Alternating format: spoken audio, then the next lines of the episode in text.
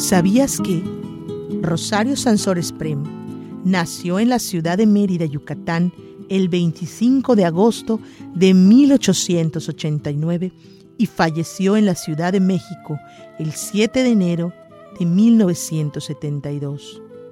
A los 14 años de edad, se casó con el cubano Antonio Sangeniz, con quien se fue a radicar a La Habana, Cuba. En 1918 volvió a México al fallecer su esposo. Fue columnista de la sección de sociales en los periódicos Hoy y Novedades. Publicó obras de poesía como Mientras se va la vida en 1925 y Rutas de Emoción 1954.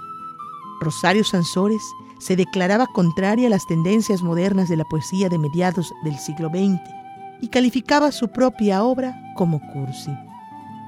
Sus poemas sirvieron de base para la creación de numerosas canciones en América del Sur.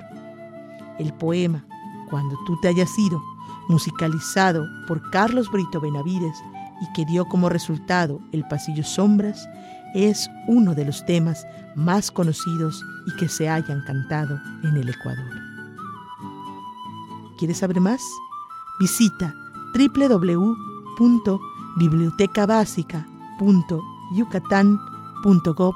www.bibliotecabásica.yucatán.gov.mx.